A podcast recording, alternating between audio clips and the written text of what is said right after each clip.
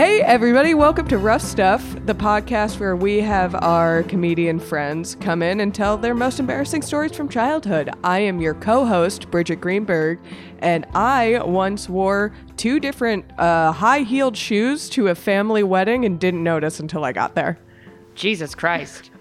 Yep. Uh, well, I'm Sarah Griffith, and I thought the dish was called pasta azul for like the first mm, 18 years of my life.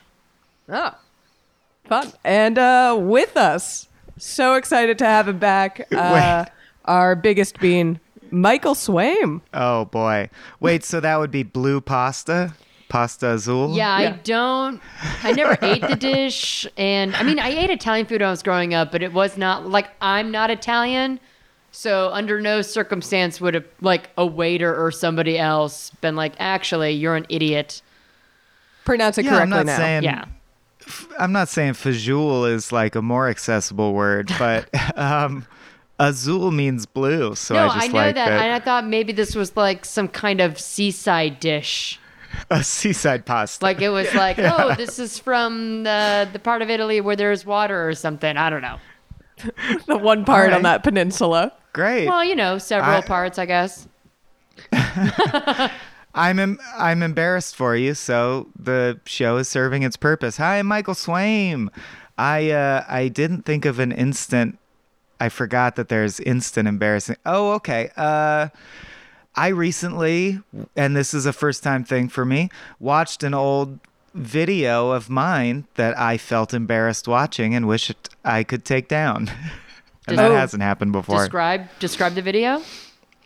Oh, well, it's a series I'm very proud of, 8 bits, but there was one episode where basically the joke of the episode is like what it's like to be in an escort mission. Does does that are you guys gamers? Does escort mission mean anything to you?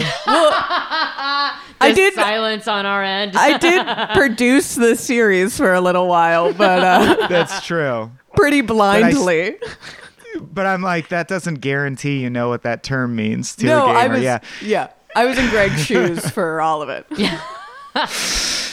Well, an escort mission is a mission in an action adventure video game where you get a character who has no abilities and is really vulnerable, and you have to like walk them through an area full of enemies. And everyone always hates them. And it for a while, it was like, why are these in these games? So he did a sketch with Noel Wells as the character you deal with in an escort mission, and Greg Burke as the protagonist, and myself as like the wounded, dying man telling Greg, you have to take the president's daughter, Noelle, to safety. And basically, it's him rolling his eyes and going, like, oh, let me guess, she can't shoot, she can't hide, blah, blah, blah. Um, but we went in a direction where this is legitimately embarrassing. So I, I guess it's a good opportunity to apologize, but I feel bad talking about it. Um, we directed Noel to go in a direction of like, you're mentally handicapped. And if you watch the video, it's that it's like conflating escort mission characters in video games maneuver so poorly. They may as well be mentally handicapped. And now I'm like, we should not have said that. That's a bad joke. That's a joke you think of and go, that's a bad joke, and don't say it. you know? Yeah. What year was It's a- that? That I mean, I feel like that was when uh, people were trying to be edgy, but no one knew how to be appropriate. I think in the life of comedians, it's a personal thing. Every Yeah. comedian I know, it has to do with like however long it took your own s- empathy to mature. Like, you know, if you go back long enough, when I was 14, 15, 16, I would make jokes that I now would think are just cringy. But I thought they were funny because they were pushing the boundaries. Yeah. But that's because I lived in a fucking bubble and hadn't like I didn't experience any of those things. So like a rape joke is funny when you're 14 and don't know anyone who's been a victim of sexual assault. The second you do know anyone, you're like, Right. well, that's not funny. yeah, you Yeah. immediately play all those back, and it's horrifying. I think for Sarah and Yeah. I, we were talking about this. I think with David Bell a little bit that we came up. Dur- we were like young during a time when YouTube was just a thing. So it was, and it became very easy for teenagers to throw videos online and be real dumb about it. And Yeah. I, there's definitely something of 14 year old Bridget out there being an asshole. Yeah, or like yeah. what I always want to put in a box and bury away for the rest of my life is uh, we found YouTube videos from like, do you guys know who Glozell is? No. No. Uh, well, she's a black woman and she does like this kind of caricature of herself, which like you can fill in the blanks as how a bunch of white kids impersonating that is absolutely uh, completely inappropriate. But at the Yeah, time, we were like, like- this is so funny. And like, we did a lot of like copying those sorts of things from YouTube and like, oh yeah, it's just like a funny thing people are saying. And it's like, no, it's not. It's not. If it's funny, maybe for her to be saying, but for you to be saying is racism, period. yeah. and it's a nuance that like I understand it takes time to come to, but yeah, as soon as you realize it, you're like, "Oh shit. We just were impersonating this thing cuz we thought it was really funny. We didn't know all the implications." Oh yeah, yeah, for sure. Yeah. It's definitely like freshman year of college. It's like so stereotypical, but I took like a women's studies course right out of the gate, and there were so many things I was like learning in that class, and I was like, hmm, I am a racist and a bigot, and I'm an ableist, which I didn't even think that was a thing, but I definitely am that. Like it was like the checklist of like, holy shit, I've been living this horrible bad person life. Let me correct course right here and now. Well, the yeah, important that's thing when is. Sorry, go ahead. No, well, I was just going to say there is an age thing. It's like Yeah. when you see people on Twitter that are 45 and still haven't picked up that particular nuance, you're like, all right, at this point, you're trying not to understand Yeah, this. or when Oh, you yeah. see You can't 45 say that. doing it. Oh, yeah. Oh, there you Oh, go. President. oh, oh Yeah, the president. it's a Trump- it's a Trump slam. It's a It's a Trump Trump joke. Okay, cool. Nailed it. Yeah. Swaim, you have some stuff. You said you you had more uh, gossip for us from from when you were Some uh, hot Swaim gas. so, yeah some hot Swaim tea. I don't love that. Uh, Well, I realized because I, when I was LA local, I engineered these episodes, and it was delightful to just sit and listen to everyone's stories. And a through line seems to be that like theater kids are up to no good. oh my god, you guys are maniacs. and I realized that holds for me too, because I.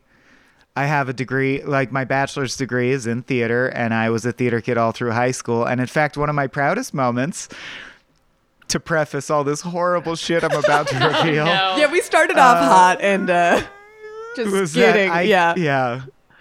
I gave a speech to the school board and a bunch of like gathered journalists and shit from our tiny town that ended up saving our drama program, which was going to be cut. So I'm like Ah. hardcore ride or die for the theater program should exist and theater is important.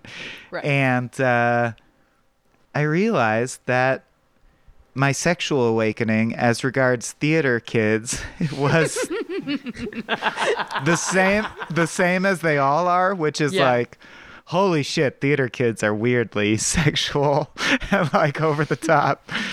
And I I started recovering like stories from deep within my repressed memory banks that I hadn't thought about in many, many years. so Yeah, I suggested we do yeah, another talk.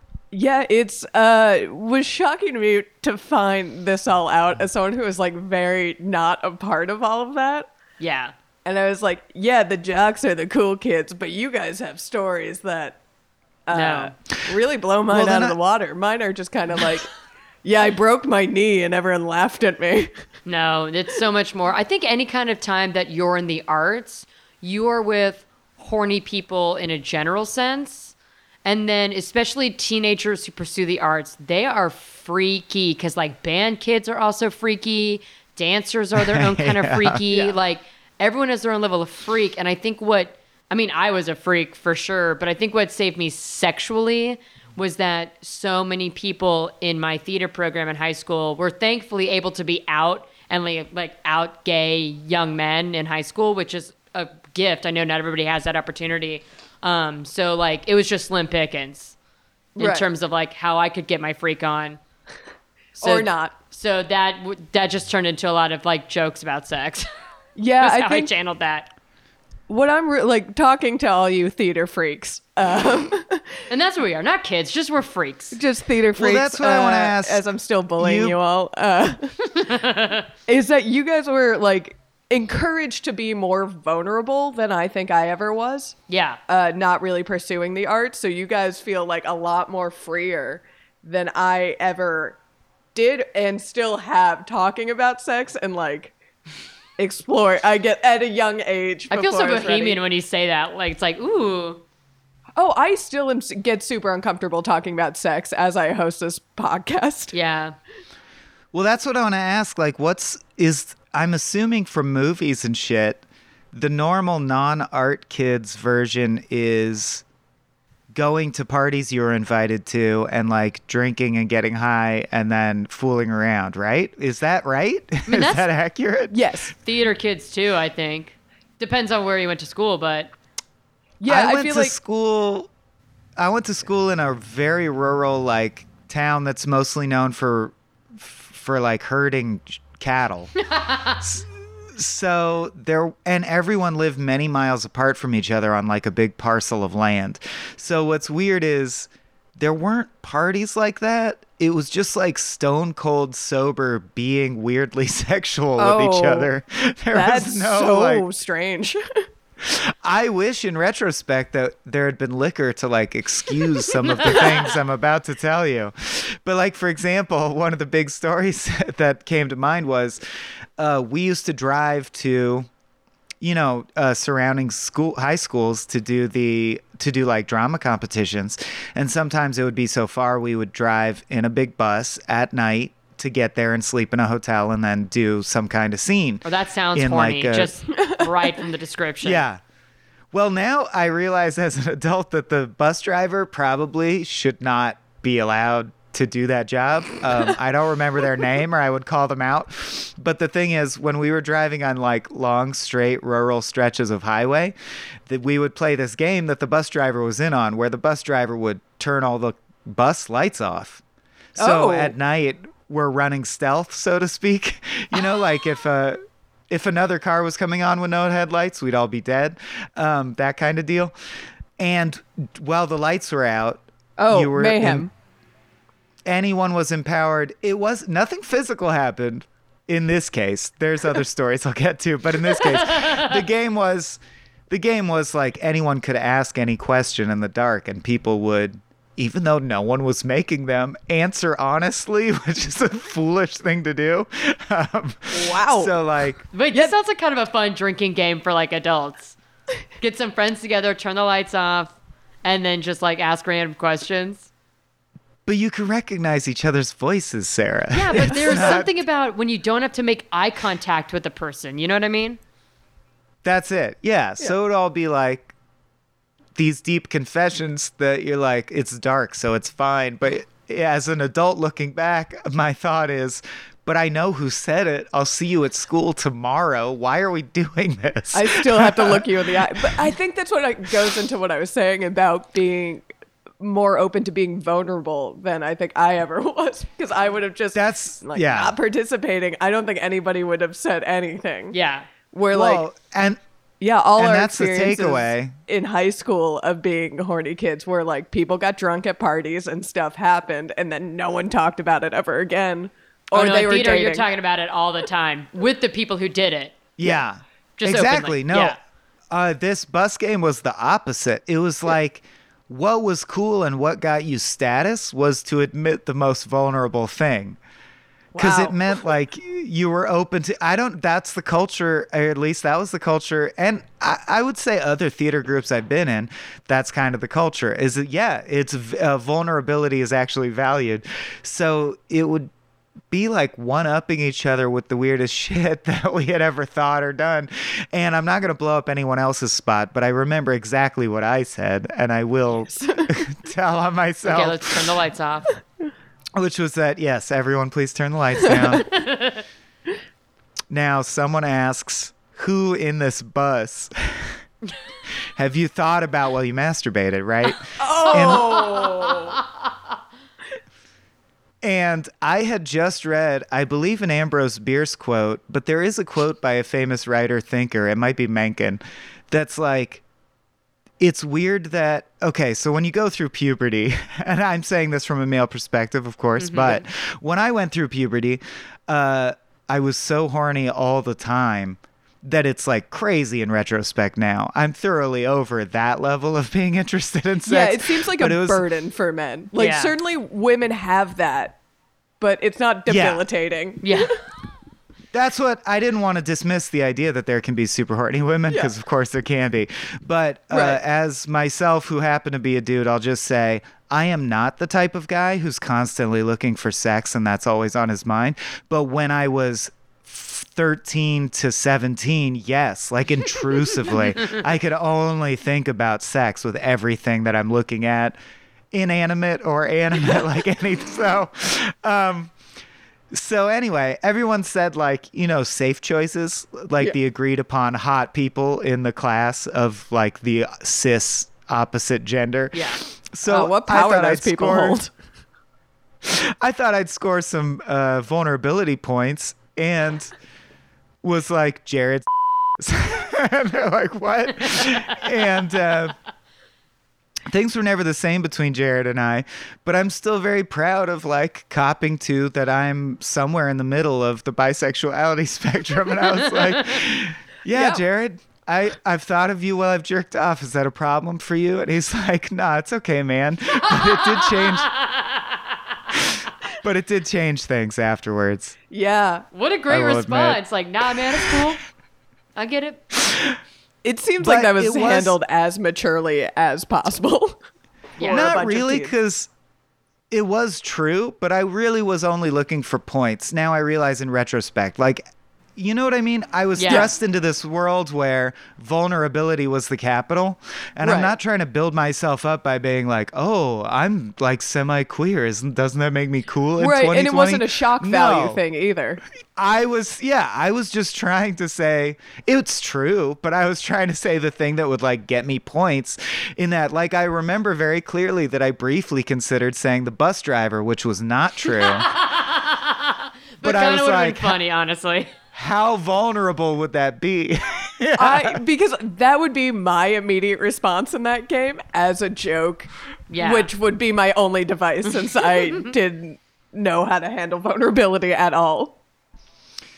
nah, man, theater kids are nuts. No, and I think there's also something to be said about being stuck in a place for a long period of time, especially when you're like tired or delirious or like you're just naturally vulnerable, like when Right. you're like when you're tired or when you're hungry. And so like I do remember having a lot of sitting backstage during tech week and we're like sitting backstage for like 90 minutes at a time going between you know three cues as like Right. tedious as that could be and like having some very deep intimate whisper conversations with the people that i was around um, about like sex about like our bodies and like is it normal to do this that and the other like really just kind of like getting trapped into which like the adult version of that now is like doing a bunch of drugs and being up at 5 a.m and then just like saying the first thing that comes to mind. But mm-hmm. for teenagers Is that the adult version? well i mean it's the fun version i guess. It's my adult version. It's but like for teens it was way- just you know yeah. you're learning about each other and yourself and yeah there was like a time that it was just kind of like yeah talk about whatever the fuck you want and really get in there Well, yeah, and there's also the compounding factor of it being a very rural town where almost every lot is just an empty lot full of weeds. Like my the town I went to high school in was rural enough that there was a drain pipe, like a storm drain pipe near the school that was known for being where you all went to finger each other. like you go to that ew oh my god, that was not safe. You go to yeah. Eh, my point is, if you've had sex with anyone from Ramona High School, get checked. Get mm. yourself checked. ew Yeah. Because they probably got fingered in a storm drain at some point. Oh my um, god! Isn't that how It Chapter Two opens? I think the book version, yeah. Oh, definitely the book version. Yeah, I feel like oddly growing up in a big city Curbs a lot of that? Curbs like because everything you do is out in the open, and I also grew up in a in a community where everyone knew each other from Mm. way way back. Like if if you made out with someone, it's or like did anything with anyone, your parents knew each other. Oh Jesus! and, there was that less was also opportunity a big to like hindrance for me being like afraid of my parents and them finding out stuff is like oh well i'm gonna have friday night dinner with them so i, I Yeah. can't make out with this boy Yeah, that would and you can't like suck. you can't just turn any direction and walk 20 feet and you're in the woods Yeah. that changes the dynamic of the team. Yeah, in there's your also town. something to be said Yeah. about safety. Like growing up in a big city, like I would not hang out by a storm drain. Period. That just wouldn't be a safe place because either in Houston it is flooding, or uh, there are some unsavory Pennywise characters over Yeah. there that like. Well Because like when I went yeah. to college, people were talking about getting drunk in a park or in the woods by their house, and I was like, people. You're gonna be murdered. Like, are you insane? Also, where are you finding woods? It's my big What's weird privilege. is, I gotta say, from my perspective as a rural kid, Sarah, you know who kills most people? Other people. You know where they are? The city. Well, true. Like in, in the woods, you're safe from people. Okay, but which tell is me the why every biggest threat. Dateline episode I watched starts with it was a small community where kids fingered each other by a storm drain. Nobody could have expected this grisly murder. Like, yes, people are What- murdered in yeah. cities, but it's very normal shoot or stab murders. Oh, in the, Oh, yeah, we get in the weird with world, it. I mean, that's when you're like in a box for a week and then taken across state lines and then whatever. you know grass is always I- darker on the other side Grass is darker on the other side. I also think there's an innocence to it, though, in the sense that, like, I remember the. It's weird how kids who are figuring sex out have bizarre rules. Like, there were certain couples who, like, were allowed to do stuff with other people in the storm drain, but only the storm drain, because otherwise. Otherwise, it would be cheating. You know what I mean? Oh my Like, god, I were love this storm drain. this storm drain is like uh, the northern california vegas It was a big deal. That Yeah, my first Southern sexual California. activity. Well, the first time I made out was at the baseball diamond, but my first like sexual sexual activity was in the storm drain, and it was literally with a close friend and his girlfriend. And I g- and she was blowing him, and I was spo- I like felt her vagina and asked questions about the shape and function of the vagina, and I had to keep my eyes closed and look out the storm drain the whole time, or it would have been cheating, and they would have broken up. Well, we are I'm like- describing a Stephen King book now. I'm like, like, literally. kids don't know shit, man. It's crazy. like my, we're just trying to figure it out, you guys, and we don't know. And um, You know, there's a lot about that that I actually do admire. yeah That she was like, listen, I will let you experiment with my body, but like, don't look at me. and it was consensual. I, but I- I didn't take that as like, oh, I have to not look at you because it would be demeaning. We had like this idea of, well, they're soulmates, so no one can look at them, or that will it's sacred their and love. protected Like it, it was the same naivete with which we th- assumed that they would be married for the rest of their lives because they were the mm-hmm. couple in our group of friends that got together freshman year. You know what I mean? Yeah. It's Right. just, I actually can understand, if I'm being honest, why Stephen King thinks it's interesting to delve into like, it's weird that time where you're a kid and you don't understand sex, but at the same time, I don't get why he doesn't understand that it's creepy when you're 50 years old Yes. yes to p- to put long child orgy scenes in your Seriously. book. It's it's a different it's yeah a there's a, different there's time. a line yeah. about Uh, you know, every episode, I just feel more and more grateful that I lost my virginity in college and like I didn't get into anything sexual in high school. But I do remember you kind of talked about like the rules of sex that like couples would create when they were teens and stuff. And I'll never forget like when our friend, it was one of those people that were like the couple of the school. Um, when they finally had sex, like she had lost her virginity to him and everything, we were asking like, so like, when did you decide that you guys were just gonna go ahead and have sex? Because I think they were together for like almost a year at this point. Which now, if I knew someone who was together for almost a year and still hadn't had sex, I'd be like, so what are you doing? Um, and Yeah. she said something like, well, he had like four fingers in me, so he just kind of figured like, well, at this point, might as well.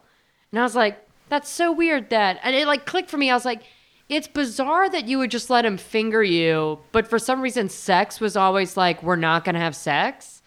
I don't know. It was like there. I would hear about Yeah. those kind of things where it's like, that's an interesting compromise to make when really you could just have sex. I mean, you know. That like a child mind would But you're also kind Yeah, of like because agree. I did think for a long time that I was gonna lose my virginity on my wedding night. Like there was also like that, and I think maybe women suffer from this a little bit more. That like this whole like your virginity is sacred and it should happen at the right time, at Right. the right moment, with the right guy. So it is kind of complicated because like on the one hand you're becoming keen on the fact that like oh this isn't really all that sacred and important or whatever, but then you also kind of your childhood ideas of.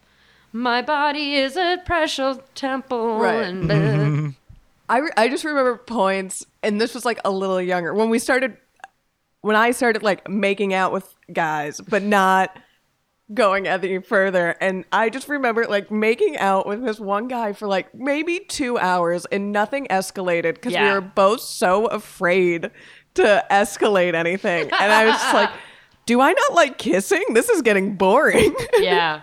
Yeah, no, being 17 is like dry humping for four and a half hours and then going like, all right, good night. Yeah. And you're like, what the fuck was that? Yeah. just feeling so weird and awkward and like, do I not like sex? Because that sucked. Yeah. and being horrified about that. I also remember, like, similar to your bust thing. I think uh, my my playground. Since What, I didn't, was your storm drain? my storm drain was uh, sleepaway camp, uh, like a good Jewish girl. Very nice. Um, and we would have have to do um, hand checks uh, on buses, and like if we were watching movies. oh, like yeah. go around and like show us your hand so we know you're not like Right. jerking somebody off. Exactly. Like the counselors would just yell hand check on a bus and then like half of yeah, hand check was a big uh cock block growing up. Yeah, it's all it's all hand stuff that age, uh, which Yeah. actually takes me to the second of three stories I wanted to make sure I got out. Great. which is that well first of all side note because because of the bus talk you made me remember that there was one kid who would always jerk off into a bush at at any other campus we went to to compete in a theater thing as an act of dominance Like a marking their territory. Yeah, I mean, I'm sure he was just 16 and horny all the time, but whenever we would show up to be like, all right, we're competing in the Laverne countywide, uh, you know, th- scene, short scene competition drama category, he'd be like, I got to jerk off into a bush real quick. I'll be back. and his name was Jared Leto. I won't give his name because he didn't choose for me to tell this story on this podcast. No, of course. But was it I don't know how much you know about his motivations on this. Was it a competitive thing? Was it a nerves thing? Or like a It- machismo thing? All I can remember when I look back on it is that he seemed to think it made him cool in our eyes, and it kind of did. Well, yeah, because you all laughed and like cheered him on. I'm sure. I mean, I would. It's mo- I think at that age, I'd be like, "Yeah, man, that's so cool." That's what I think is the theater kids had. It's like it's the, being in theater sort of pre-sorted for the kids who had been raised to believe or for whatever reason believed that being honest is cool and not every subculture like that's not the thing to do in every subculture. But i Oh, think no. the reason theater kids get weird a lot is uh, if you really fall in love with the craft of acting it is about and especially when you're a teen you fall in love with like the method and all this shit that's like it's about being honest it's about being vulnerable. Yes we're not the popular kids we're the kids who are real. And like he thought it was cool to admit to us that he was going to go jerk off right now and i gotta be honest we all thought it was cool too We Yeah. So So like- it is cool. That's how cool this works. Yeah, well, I also got into this conversation. So, as I don't know if I've established this on the show as like Sarah Griffith lore, but I went to a Jesuit university in the Midwest. Um, and so the culture there was like very Irish Catholic kids who went to Irish Catholic private schools their whole life, didn't know anything else. And uh, I remember getting a conversation with someone who was talking about his high school doing Les Mis.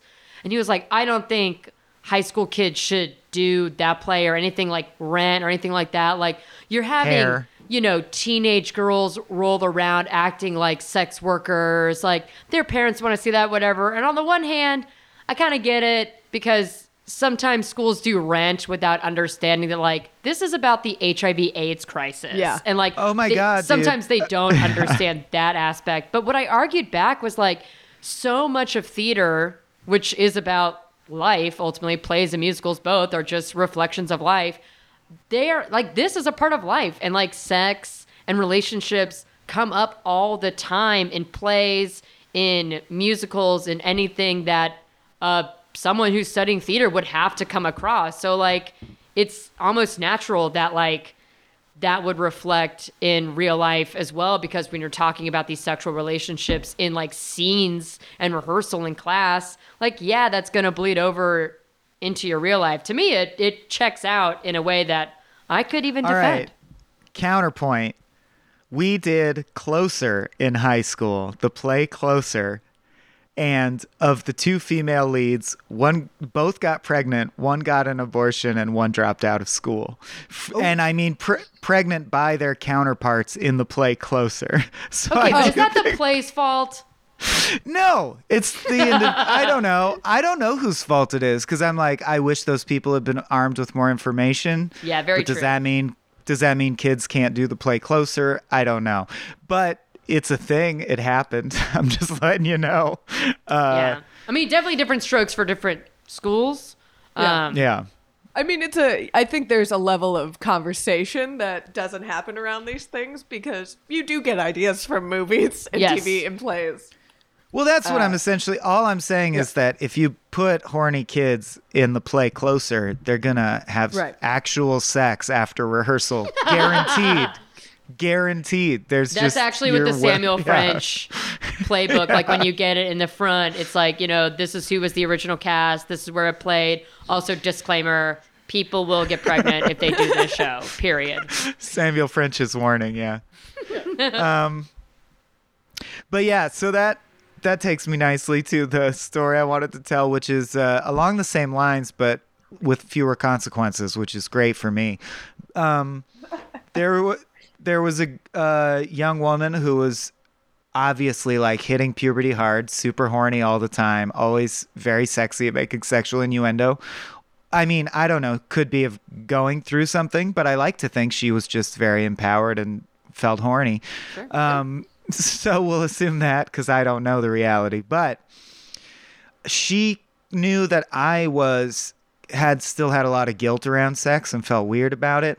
So she would constantly try and make, you know, like architect. I don't think she actually liked me, like wanted to date me, but as a joke, like as a popular hot girl, would try and architect situations where me, like the chubby unpopular kid with the sweater that said so many books so little time would like s- see her naked and it was always just like tiny little instances and then she would laugh at me right and i felt bad so about mean. myself but the story is that the climax of this pattern was uh after I gave a speech that saved the drama program, uh, our theater teacher gave me the privilege of selecting what our show would be the last quarter of senior year. She was like, honestly, I like, there's a chance I wouldn't be employed in this position without that, you know, petition and shit you did. So, like, we've never done this before, but pick whatever you play you want to do, and you can pick any part you want. And I feel Wow. incredibly privileged to have had that in school. And yeah, like I, it, it's one of the highlights of my life because I was like, I want to be Prospero in The Tempest. It's my favorite play, and it's the character I would most want to play in life. And she's like, it's probably beyond your ability at this age to grasp what Prospero is thinking in The Tempest As a teenage actor, yeah. Like you realize this is what William Shakespeare is writing at the end of his life as a reflection on life. Like Yes. looking back at it. And I'm like, I think I can nail it. So I got to be Prospero. I got to be an 18 year old Prospero in the Tempest. And uh, the on opening night, uh, if you know Act Five, Prospero has a very important climactic monologue. Yeah. I it was the choreography that Caliban has the people like he's with with uh what do you call uh restraining some people a stage right. So I'm center stage down stage giving like a monologue that as as my 18-year-old self I think is the culmination of my career. And this girl knows I have to look stage right for the totality of it. So she completely naked stands in the wings, bends over and fingers herself Oh, for the totality of my monologue. And again, I want to point out this is not like a dear hustler. This girl was mean to me. This was obviously like an act of aggression. This didn't mean that we were going to like hook up later. It was to fuck me up. And and it did and I completely I completely biffed my monologue and like skipped 80 the middle 80% of it and just like turned bright red and went to the end of it and then went home very confused and then tried to hit on this girl the next day only to find out no no i was right she doesn't like me it was just a thing it was just a weird thing Oh my god! Well, because when you before you got to the fingering business, I was like, oh yeah, people flash each other off stage, like on closing night, whatever. It's kind of funny, whatever. But that is that That's is like- a shade too gray. that is Right, like it- something out of a John Hughes movie. Yes. This is That what is- because yeah this is what i realized when you guys had so many theater people on that i'm like all that stuff wasn't normal i just realized this in No. the last couple years yeah It definitely wasn't. I mean, I don't think I my repression was normal. Yeah. and remains normal. I think you guys might have the better end of the stick in that you're just like cooler about sex. Yeah, but if you're repressing yourself like I was, then you missed out on the party. but it's not but that's what i'm saying sarah. It's not really a party. It's like a wash of confusion and you can't tell when to feel guilty and when to feel excited. It's not that much of a party. Like you didn't miss much. It's just this weird thing. Yeah, no, it's uh, it's rehearsal for the real life dating and relationship world. uh maybe i've been lucky but my real life adult dating has been nothing like You mean to averting tell your- me you've never just had a woman just start fingering herself right out of the gate on the first date? I have yet, as an adult, to be asked to avert my eyes while I finger someone because that would make it cheating. Let's just say that. Yeah, nothing that happened was normal. yeah. Oh, sure. Not even counting the storm drain. No, that reminds me of I've if uh if people have listened to Teresa Lee's podcast, you can tell me anything. If they heard my episode, they will have heard this story, so I'll keep it short. But it is true, and I haven't said it on Small Beans. Uh, I was also at a at a dinner theater cast in a dinner theater show in high school in junior year that involved wearing brown face every night Oh no. and there was a very sexually advanced wo- like young woman in the cast who let's just say like ushered me through a lot of the milestones of like sexuality Sure. including in between scenes off stage and stuff like that and including making out to the point where she would go on stage with brown face smears on her face that are obviously from my brown face which is its own problem i shouldn't have been doing that anyway like yeah, this is like a bingo of problematic behaviors. yeah. I'll never forget uh, her backstage because the the like stunt cast celebrity person in it was a guy who had played Don Quixote on Broadway and he was like 85 years old and he was a really great actor and he was like stooping to do this little dinner theater play because he was advanced in years and retired and shit. So it was her this lady having like taking my hands and putting them into her top and being like it's okay like feel my boobs i want you to well this 85 year old man watched us oh, waiting for his cue boy. and then when she had to go on and left he just leaned forward and was like i know you're young but just gotta let you know like this is trouble you don't want to do this Wow. and that Uh, night what a sage. that that 17 year old girl went home with two 34 year old men. And i remember because she made a point of saying like they're double my age. So it's like quadruple my age if you put them together. And, I- and i was oh. like i was like that old don quixote man was right. This is trouble. Oh my god, I will pray for her. oh Yeah, yeah 'cause i, I hope she's doing all right. Yeah.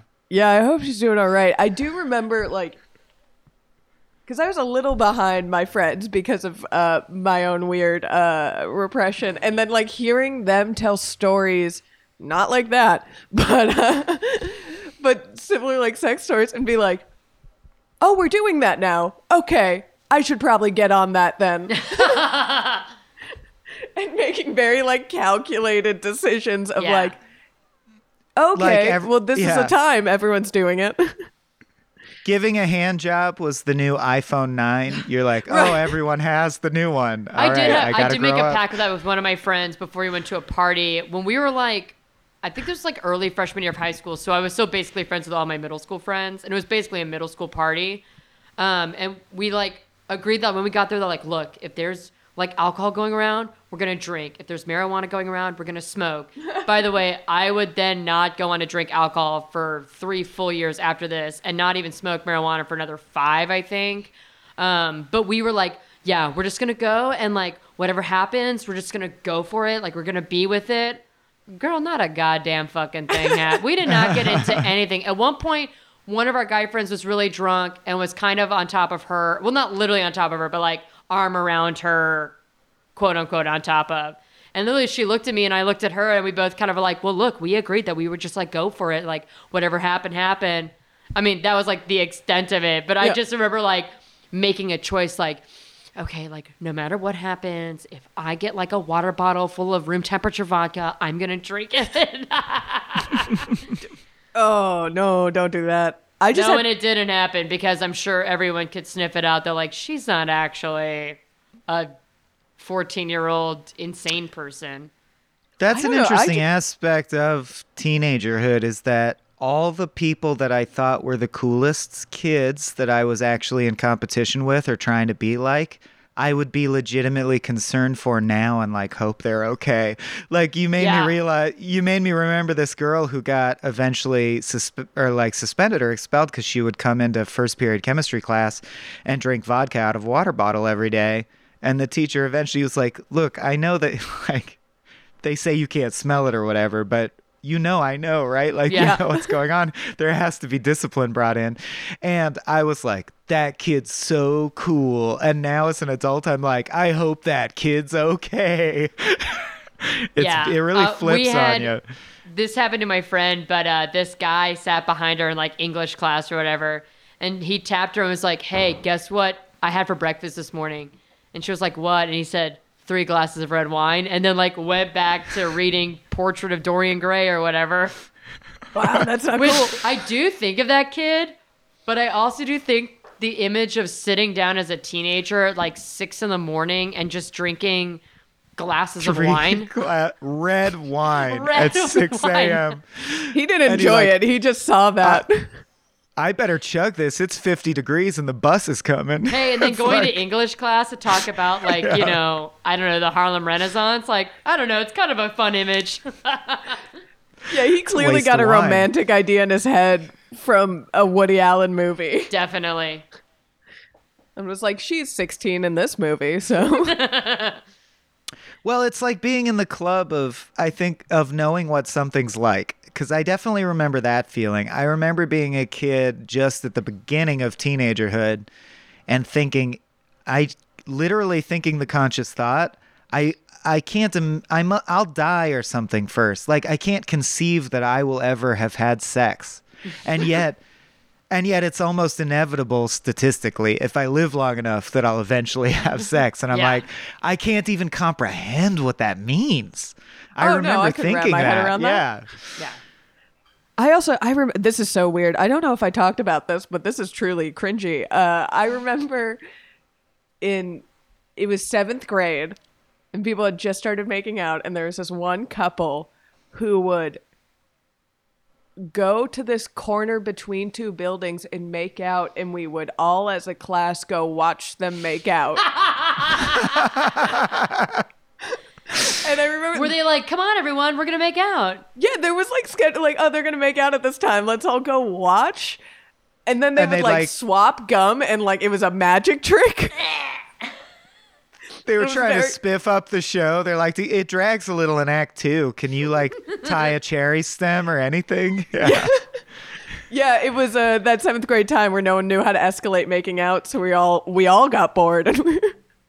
Wow. That's crazy to me though that I don't think your average teen would could perform with that many people watching. Like that does Yeah. take a special kind of ego maniac to be like, that's right, everyone watch. Oh. I'm king of the school. I don't I don't I don't know who's weirder, all of us who went to watch it or the people who told us to no, come. definitely the people who told you to go. Yeah. Definitely the people making out. Definitely. yeah, I guess yeah, you're how old in seventh grade? Like thirteen. You're gonna go watch that. Yeah, of course. Uh, And people were like taking notes too, like, oh, you do use tongue. That's not a rumor. Jesus. Jesus. Um Jared Yeah. the guy from the bus Right. the following year when we were alone backstage one time uh licked my eyeball and and it let me lick his eyeball is that sexual Well, Just only wondering- because you admitted that you masturbated to him. Yes, it is sexual now. Yeah, please Okay. reply in the comments. Is that sexual? that's really why i've come here today it haunts me was that s- a sexual encounter i'm not sure I have questions. Um, an open Yeah. eyeball or like eyelid? yeah he well he also had s- used a pix an empty Pixy Stix tube to snort a line of ants Oh uh, boy. And said like, "I bet this is what cocaine is like." So this is the level at which He's our right. brains are He's functioning. absolutely right. And I once uh, dared my friend to snort a line of salt, so I think that's similar. Did they do it? Yeah, they did Yeah? it. Oh, They were not happy about it. And I don't know Like why if- they did it. I didn't offer them money. I just said, do this. and they did it. No reward offered. Yeah. No reward. Uh, they were in a a lot of pain. I don't know. I th- I don't know if I'm like miss uh, reassembling the memory, but I feel like the reason I picked him in that bus chat was because he, He had a hot eyeballs? He had a no. He had a history of being a kid who thought it was cool to just try weird shit, you know, or like go Right. far, because he was the kid who would eat bugs or like you know try weird shit like that. Right. And he definitely, I remember he instigated this instance. We were backstage, and he was like, "I'm bored. Lick my Uh, eyeball. you want to?" You want to lick my eye? I think you could. I don't think it's dangerous. And I was like, yeah, all right.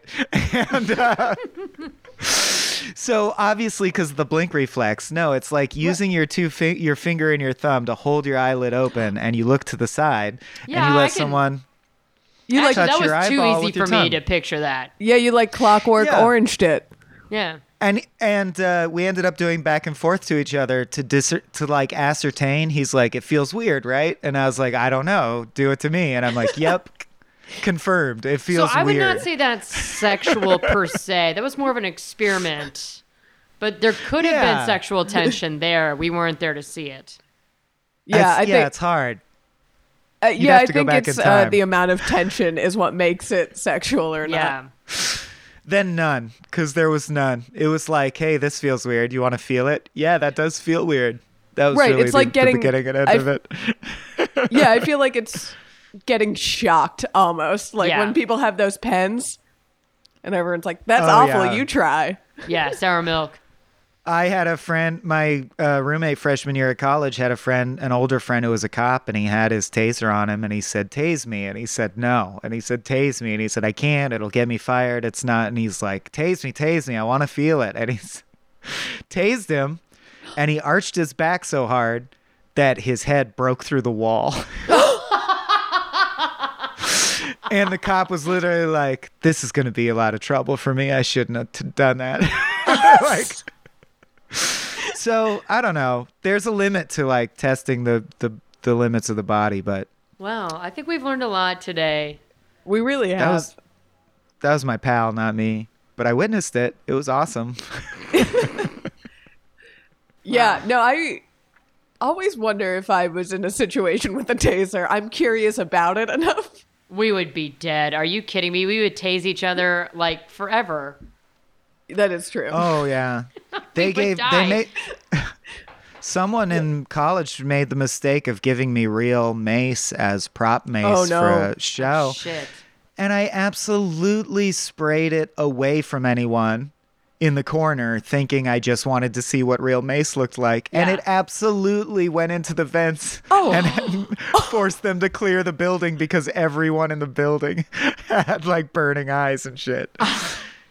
you can't just spray mace around. There's yeah, No, no, no. no, definitely not. It is a no gas. safe way.